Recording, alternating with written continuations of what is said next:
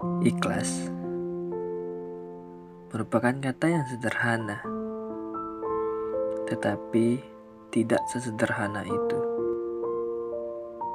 karena ikhlas akan menjadi sesuatu yang berat untuk dilakukan, sebab beratnya masalah yang dihadapi. Sebelum untuk memulai ikhlas, cobalah untuk berdamai dengan dirimu sendiri. Yang tahu kamu harus melakukan apa, itu hanya dirimu.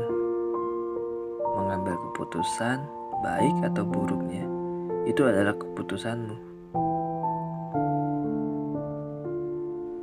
Ini semua adalah proses pendewasaan bagimu. Dengan seperti ini, kamu akan memahami makna kehidupan yang sebenarnya. Itu seperti apa?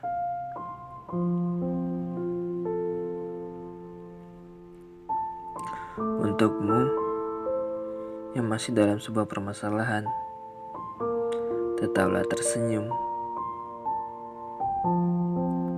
Kamu tidak sendirian menghadapi masalahmu, karena di sekitarmu masih banyak yang memiliki masalah yang jauh lebih besar daripadamu.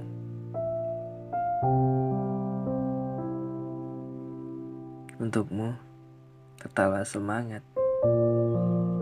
tetaplah bahagia, dan jangan lupa bersyukur.